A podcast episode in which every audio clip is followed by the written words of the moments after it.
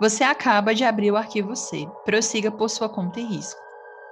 Como já mencionado no episódio anterior, é, esse episódio vai ser dedicado a gente comentar é, a entrevista do capitão Irangê de Holanda, que terminou por se tornar, na época em si, não, não foi visto como uma figura tão importante, mas por essa entrevista 20 anos depois da operação, é, passou a se tornar né, uma, uma figura central, a figura central em torno desse caso da Operação Prata.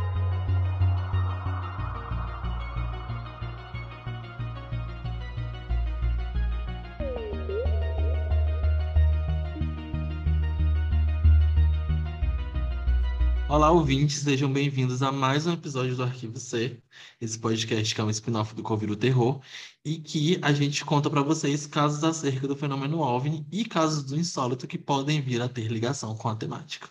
E aí, como já mencionado antes, é, esse episódio vai ser dedicado a comentar a entrevista do capitão, na época, né, ex-capitão, o Irangê de Holanda, para a revista UFO, no ano de 1997, 20 anos depois da Operação Prato.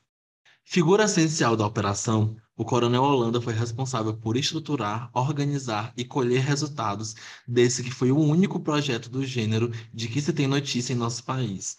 Suas revelações oferecidas em uma entrevista à revista UFO motivaram, em grande parte, a Comissão Brasileira de Ufólogos, CBU, a iniciar a campanha UFOS Liberdade de Informação Já, considerado um militar ímpar, confessou acompanhar de forma discreta, mas entusiasmada, as atividades da ufologia brasileira desde o surgimento da revista em 1985. Sua decisão de revelar o que vivenciou durante os quatro meses da Operação Prato foi e ainda é considerada muito corajosa e absolutamente sem precedentes, visto que nenhum militar tomou tal atitude, né? Teve tal peito mesmo assim, botou a cara a tapa para falar. Logo no início da entrevista, é, ele relata uma experiência que viveu aos 12 anos, no ano de 1952, em sua casa, né, lá no Pará. Ele estava na janela né, da casa, quando alguns objetos é, muito grandes chamaram a sua atenção. Havia uma luz imensa sobre a cidade. No dia seguinte, essa história estava publicada no jornal. A matéria dizia que aquilo tinha parado sobre uma federação de escoteiros durante um campeonato de natação e todo mundo viu. A partir daí, né, o interesse então do capitão Holanda, né, por essas coisas, entre aspas, fora despertado, bem antes dele ser, é, dele ser militar e bem antes da Operação Prato em si. Abre aspas. Sempre acreditei em vida extraterrena e na possibilidade de eles terem a curiosidade de nos observar. Somos um planeta com vida inteligente que deve suscitar interesse de extraterrenos. Fecha aspas. O nome da operação foi ideia dele, segundo ele, porque o Brasil é o único país no mundo que chama o UFO de disco voador. Os portugueses chamam de prato voador. Na Espanha é platillo voador. E platillo é prato também, né? Só que em espanhol. Enfim, até em russo se fala prato, nunca diz como se faz no Brasil. E como nas Forças Armadas as pessoas nomeiam as operações de acordo com, seguindo né, uma espécie de código, esse caso não podia ser exceção, ainda que não pudesse ser identificado o objeto da operação. Por exemplo, não poderia se chamar Operação Disco Voador, por isso ficou Operação Prato, para que caso algum documento vazasse, alguma coisa do tipo acontecesse, não ficasse na cara, né, que eles estavam investigando é um possível evento ufológico. É, então colocaram prato, porque realmente não, não remete para a gente aqui do Brasil a questão de disco voador. Dentre as inúmeras entrevistas que ele realizou, né, o Holanda destacou a conversa que ele teve com uma senhora em Colares. Ele afirma que a mulher lhe disse coisas absurdas, ela havia sido uma das vítimas do fenômeno chupa-chupa. Nas palavras dele, abre aspas, vi que ela tinha realmente uma marca no seio esquerdo. Era marrom, como se fosse uma queimadura, e tinha dois pontos de perfuração. Quando conversamos, relatou-me que estava sentada numa rede fazendo uma criança dormir, quando de repente o ambiente começou a mudar de temperatura. A senhora achou aquilo esquisito, mas nem imaginava o que iria ocorrer a seguir. Fecha aspas. Ele continuou o relato, né? Abre aspas. Então, deitada na rede, viu que as telhas começaram a ficar avermelhadas, cor de brasa. Em seguida, ficaram transparentes e ela pôde ver o céu através do telhado. Era como se as telhas tivessem se transformado em vidro. Ela via o céu e até as estrelas. Através do buraco que descreveu, ela viu uma luz verde brilhando no céu. A senhora então ficou meio dormente, até que em seguida um raio vermelho que saiu do UFO atingiu seu seio esquerdo.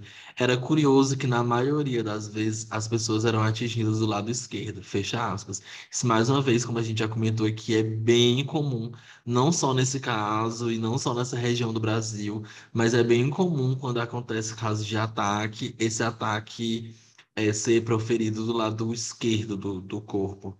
Seria por ser o lado que, que geralmente, né, o coração da pessoa fica localizado? Não sabemos, é uma teoria e eu nunca fui atrás de pesquisar porque eu tenho medo, né? Já falei que eu sou bem medroso com essas coisas. Então eu nunca fui atrás de pesquisar se existem teorias de por que é, essa fixação desses ataques no lado esquerdo é, mas acabei de pensar que veio na minha cabeça que pode ter a ver com isso do coração mesmo. Eu também suspeito disso, amigo, porque é muita coincidência, né? Bom, continuando, gente, é, o Holanda vai dizer que enquanto ele estava, né, conversando com essa senhora, uma criança, né, uma menina chegou perto e falou, né, olha, aquilo está passando aqui em cima. Então ele saiu da casa dessa senhora, né, e viu cruzar a luz que a moça estava apontando, numa velocidade razoável, ainda que o céu estivesse bastante encoberto.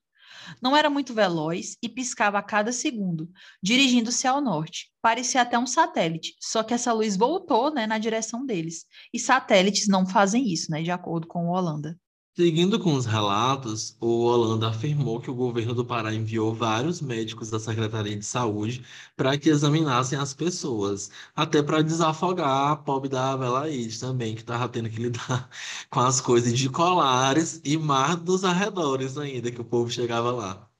Algumas das vítimas do fenômeno se recuperavam com mais facilidade, outras ficavam bastante apavoradas. Umas relatavam sofrer de enjoos, o corpo ficando dormente por dias. Um cidadão procurou certa vez relatando que próximo à sua casa surgiu uma luz que focou um raio brilhante em sua direção. O homem ficou tão apavorado que correu para dentro da casa, pegou uma arma e apontou para a luz. Outro feixe então se projetou, ainda mais forte, fazendo com que ele caísse. O pobre coitado passou uns 15 dias com problemas de locomoção, mas não houve nada mais sério. Ele não foi atingido por nada sólido, como um tiro, por exemplo. Para o coronel, a natureza dessa luz é uma energia muito forte, que deixa as pessoas sem movimento. O primeiro contato de Holanda com os OVNIs, segundo ele, foi bastante significativo. Abre aspas. Certa noite, nossa equipe estava pesquisando na Ilha do Mosqueiro. A Ilha do Mosqueiro é bem famosa. Tipo, tem uma galera, principalmente de periferia, que freta ônibus e vai para o Mosqueiro, feriado e final de semana. Sai de Belém para ir para o Mosqueiro. É um point até hoje. Certa noite, nossa equipe estava pesquisando na Ilha do Mosqueiro, num lugar chamado Baía do Sol, pois havia informações de que lá estavam acontecendo casos. Era um balneário conhecido de Belém, bem próximo a Colares. E como estávamos investigando todo e qualquer indício de ocorrências ufológicas, fixamos-nos no local. Nesse período, os agentes que tinham mais tempo do que eu nessa operação, já peguei o bonde andando, questionavam-me o tempo todo. Após vermos algumas luzinhas, se eu já estava convencido da existência do fenômeno. Como eu ainda estava indeciso, eles diziam para mim: Mas, capitão, se eu ainda não acredita, eu respondia que não, que precisava de mais provas para acreditar que aquelas coisas eram discos voadores. Eu não tinha visto até então nave alguma, somente luzes, muitas luzes e variadas, e não estava satisfeito ainda. Fecha aspas. E aí continua, né? Ele vai dizer: acabávamos de fazer essas brincadeiras quando de repente algo inesperado aconteceu. Apareceu uma luz vinda do norte em nossa direção e se aproximou. Aí ela se deteve por uns instantes, fez um círculo em torno de onde estávamos e depois foi embora. Era impressionante. A prova cabal que eu não podia mais contestar. Eu pedi e ali estava ela. Foi então que eu levei uma gozada da turma. E agora? Os soldados me perguntaram. Em novembro de 77, no meio da operação. O objeto tinha uma luz que se parecia com solda de metal, como aquelas elétricas. Uma luz azul, forte, de brilho intenso mas não via a forma do UFO, só a luz que ele emanava o tempo todo. Seguindo com a entrevista, os ufólogos questionaram o coronel se a equipe de militares percebeu algum tipo de interação entre o que eles faziam e o comportamento do fenômeno. Em resposta né, a essa afirmativa, ele relatou que o fenômeno mostrava ter certeza absoluta de onde a equipe estava e o que eles estavam fazendo. Abre aspas.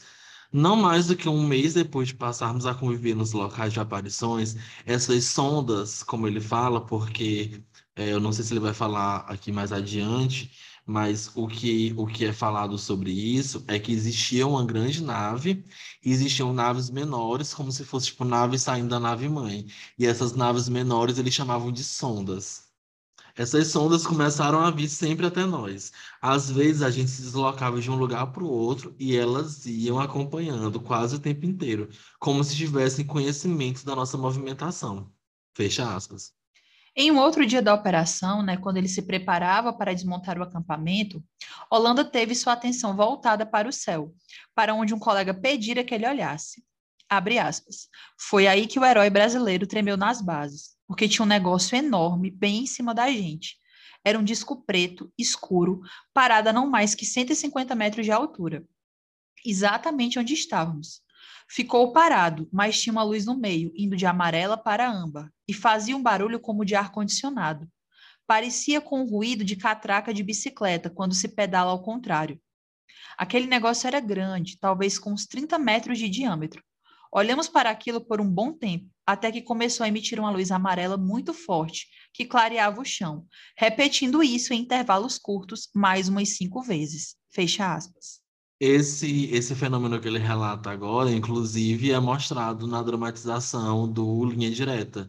É, caso vocês tenham interesse também em ver até o Irangê em pessoa mesmo falando, né? Porque tem uns trechos da entrevista para o Fantástico, e ver também o depoimento da Velaide e tal, só botar no YouTube, facílimo, o primeiro resultado aparece. Você coloca Linha Direta Mistério Operação Prato, vai ter lá. A incidência do fenômeno na Amazônia era diária e muito ativa. O Irangê afirmou que chegaram a verificar nove formas de UFO.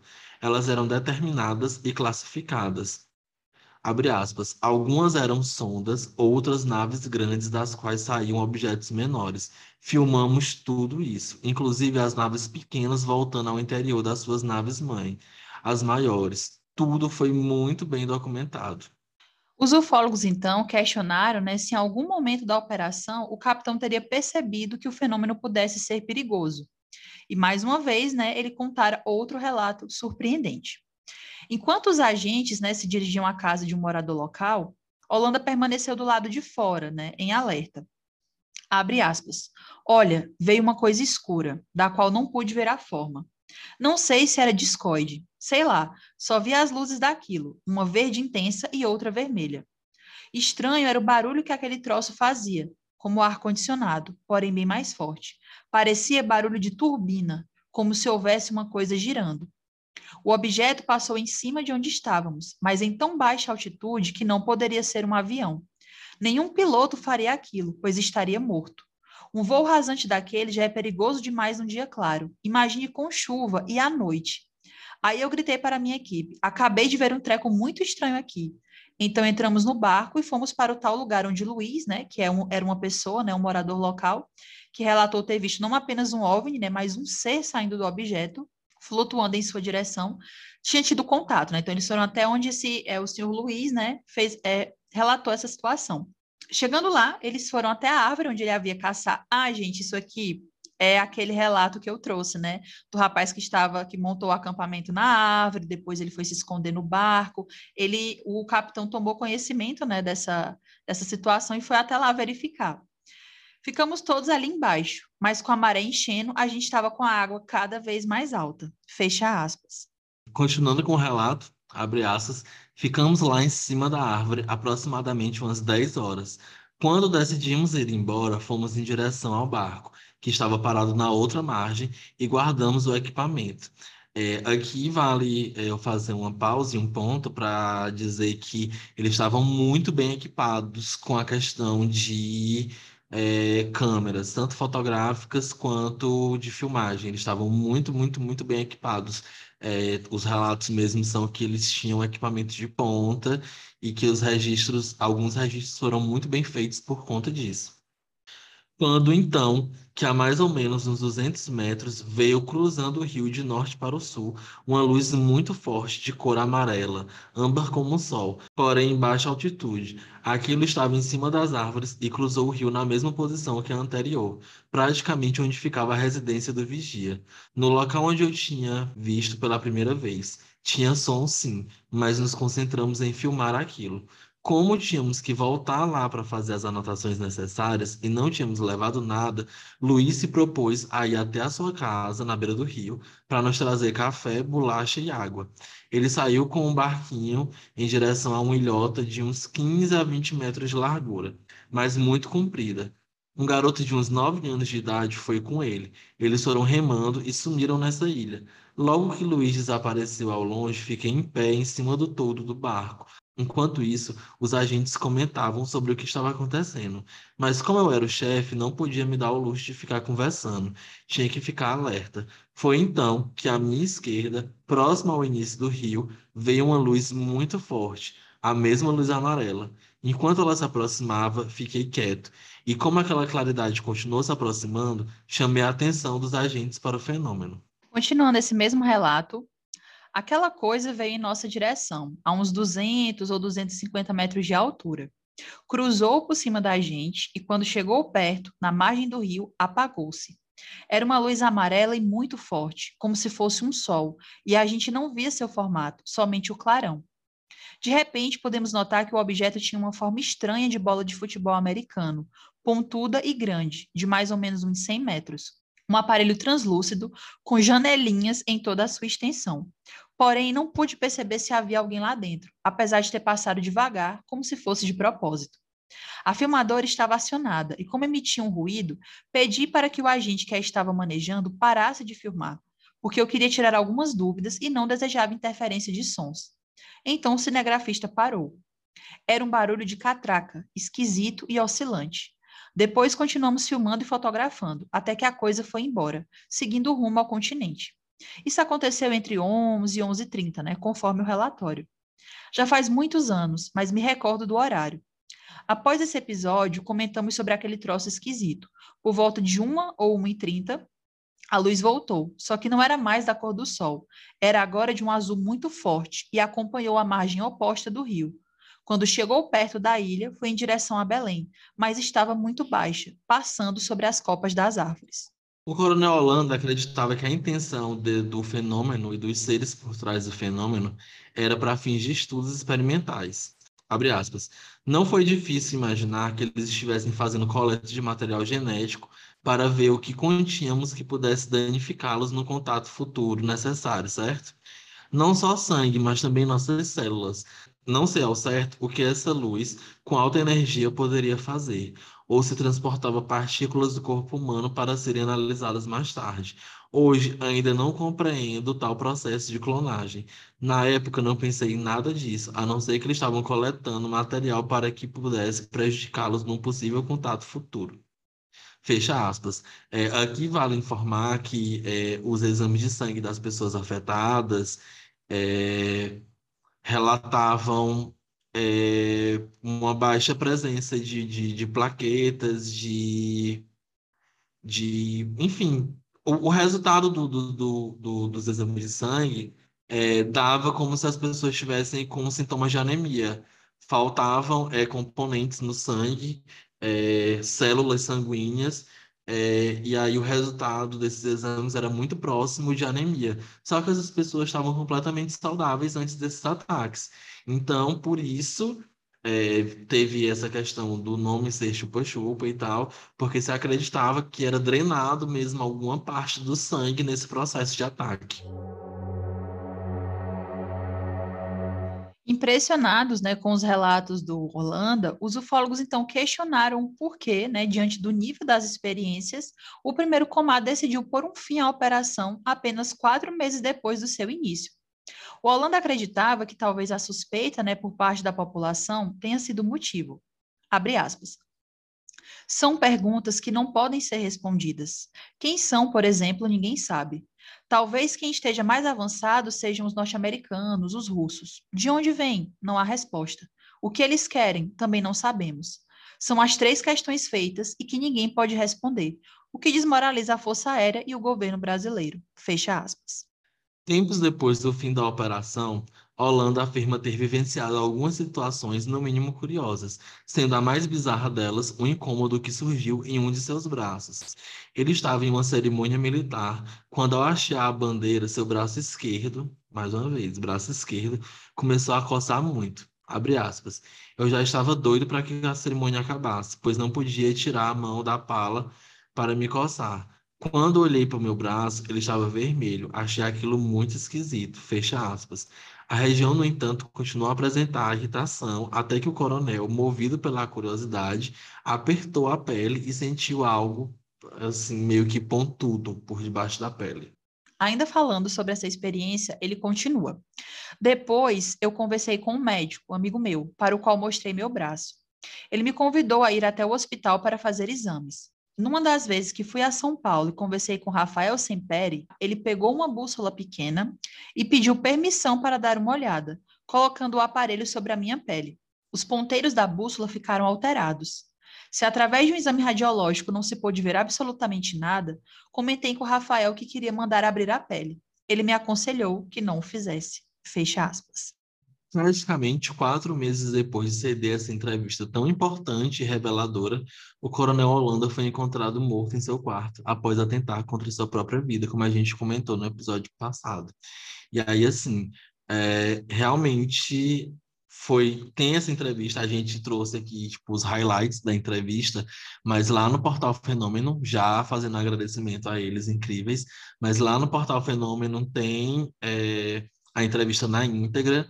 Em outros sites também, se vocês pesquisarem, vocês conseguem encontrar toda essa entrevista. Como foi uma entrevista tão importante, ela foi dividida inclusive em duas edições da revista. É, e assim, é, na época, o, o Irangê não foi visto tanto como essa figura tão importante na época da operação em si.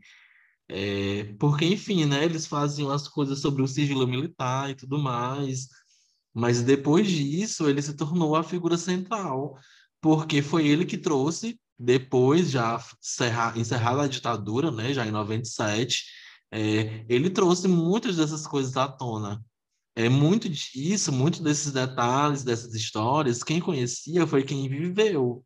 Mas assim, o Brasil como um todo não sabia.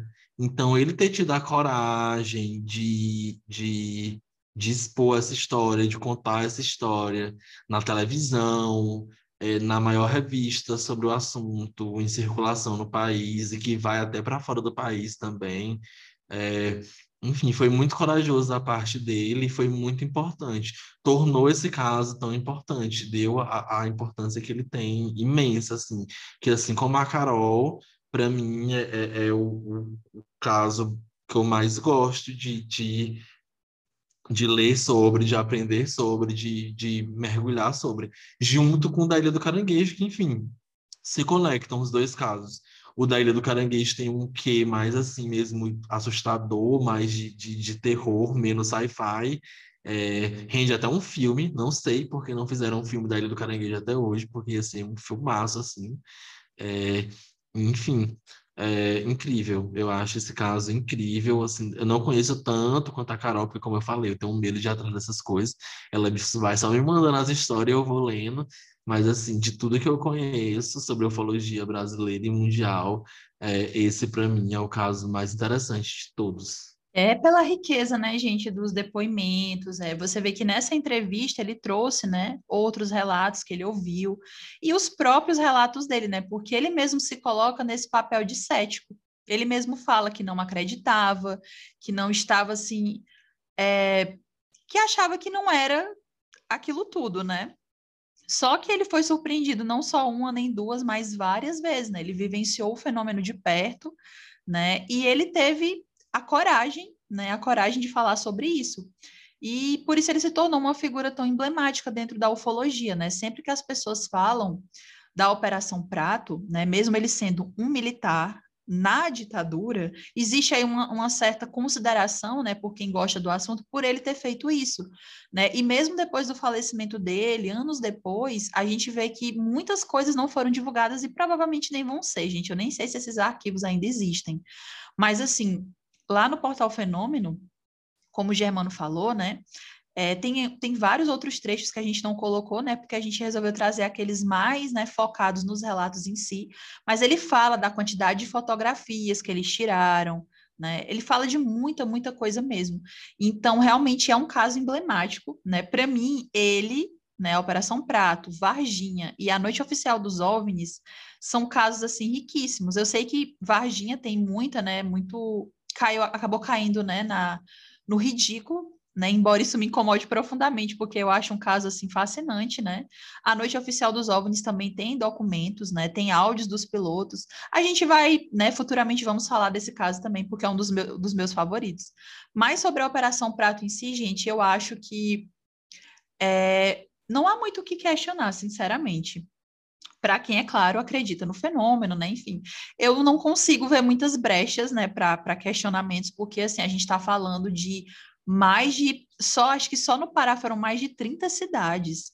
Fora que foi um fenômeno aí que ele percorreu o Brasil, ele passou pelo Piauí que eu nem sabia, passou pelo Piauí, passou pelo Maranhão, foi para a região norte, né? Então assim, foram várias pessoas com sintomas semelhantes, com queimaduras semelhantes, então é muita coincidência.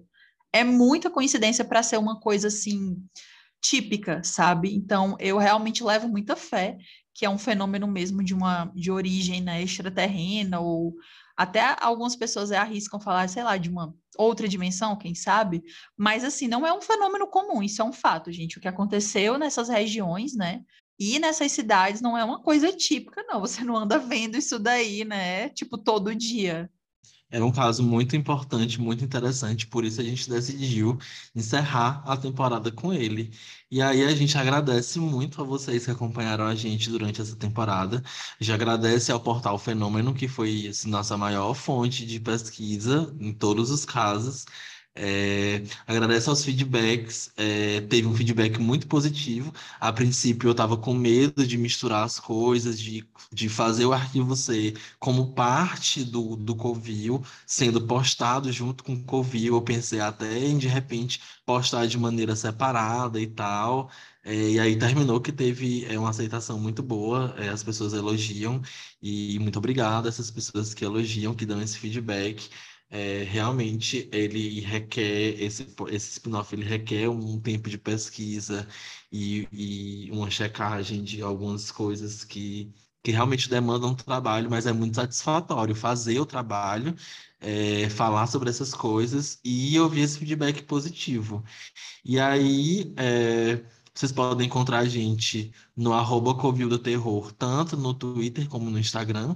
Lá na bio vai ter nossos perfis pessoais, caso você queira é, falar alguma coisa, dar um feedback e tal, ou mesmo só conversar sobre. A gente tem uma campanha de financiamento coletivo no Apoia-se.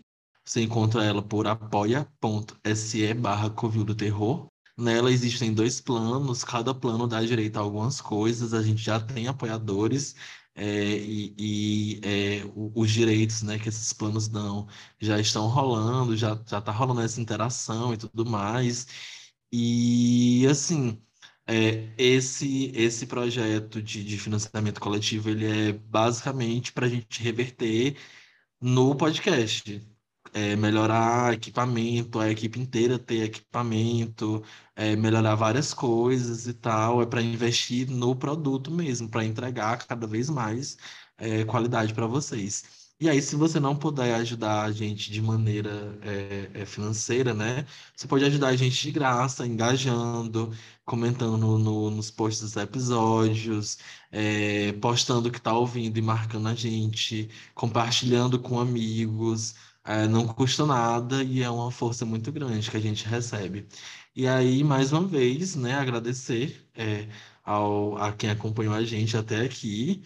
É, não vai acabar. Próxima temporada do Covil tem, vem junto, né? A compra casada, vem embutido é, outra temporada do Arquivo C. É, dessa vez a gente vai descer um pouquinho mais ali para o Sudeste, a gente vai trazer casos do Sudeste. É, e é isso. É, da minha parte, agradecer bastante é, ao apoio. É, eu tive essa ideia mesmo assim, tiro no escuro, sem saber se a galera que já acompanha o Covil ia gostar também. E terminou que a aceitação foi muito boa, então eu só tenho a agradecer a vocês. Gente, muito obrigada a vocês que chegaram até aqui, né? No nosso último episódio aí da temporada. Eu estou muito feliz com esse projeto. Muito feliz também com o feedback de vocês, né? Os apoiadores também. É, a gente agradece, estou aqui reforçando os agradecimentos, porque é muito importante para a gente esse feedback, os apoios, seja lá no Apoia-se, seja com o seu compartilhamento. Gente, tudo ajuda, vocês não têm noção. Então, muito obrigada por terem abraçado aí o nosso spin-off, né? Esse projeto que é incrível. Eu adoro falar sobre esse assunto. E a gente, como o Germano falou, né, não vai acabar, tá? A segunda temporada já está sendo aí planejada, a gente depois vai sentar direitinho para ver aí a, quais são os casos, né? Mas sim, nós vamos descer agora para o Sudeste. E a gente se vê na próxima temporada, gente. Continuem conosco nas redes, tá? Muito obrigada e até mais. É isso, gente. Até a próxima temporada. Tchau. Tchau.